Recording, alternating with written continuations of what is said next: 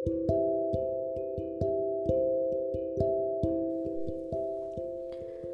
tahu semesta terlalu baik.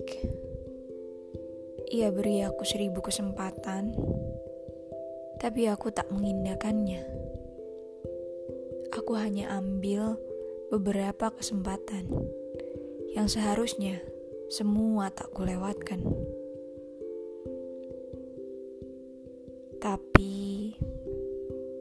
apalah, daya dan raga ini tak cukup kuat. Pondasi ini tak cukup kokoh. Ia hanya berdiri di batas antara. Sebal. Tapi ya mau bagaimana lagi? Capek tapi ya harus tetap dilalui. Dan begitulah cara kerja semesta.